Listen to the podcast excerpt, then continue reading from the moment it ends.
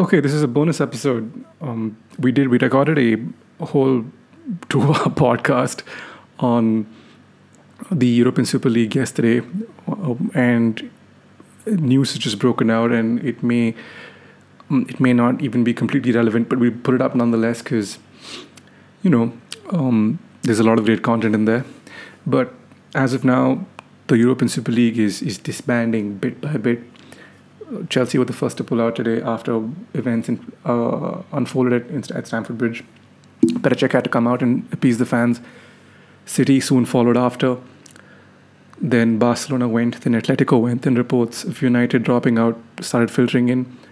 There was not, and that was quickly nipped in the bud by David Ornstein, said United hadn't taken a decision yet about staying or leaving uh, the E S L. And as of three minutes ago, Ed Woodward is gone. He resigned as the chairman of Manchester United. You cannot believe what a monumental decision this is. This is step one in toppling the Glazers. The scum that have taken so much money out of this club have bled it dry. The stadium is in tatters. I haven't even visited, and I've like I've seen. Even I know the stadium is shite.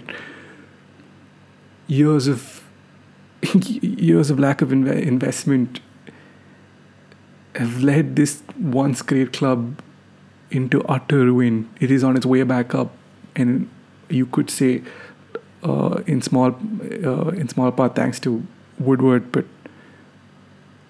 a parasite is a parasite. I'm so glad he's gone. But we've got to keep going. This is. This has got to keep going for the betterment of, of United, for the betterment of the Premier League. As a United fan, we deserve to be punished for what happened with the E C L. Dock points, threw us and relegate us. All six of us. We deserve it. Let's fucking go.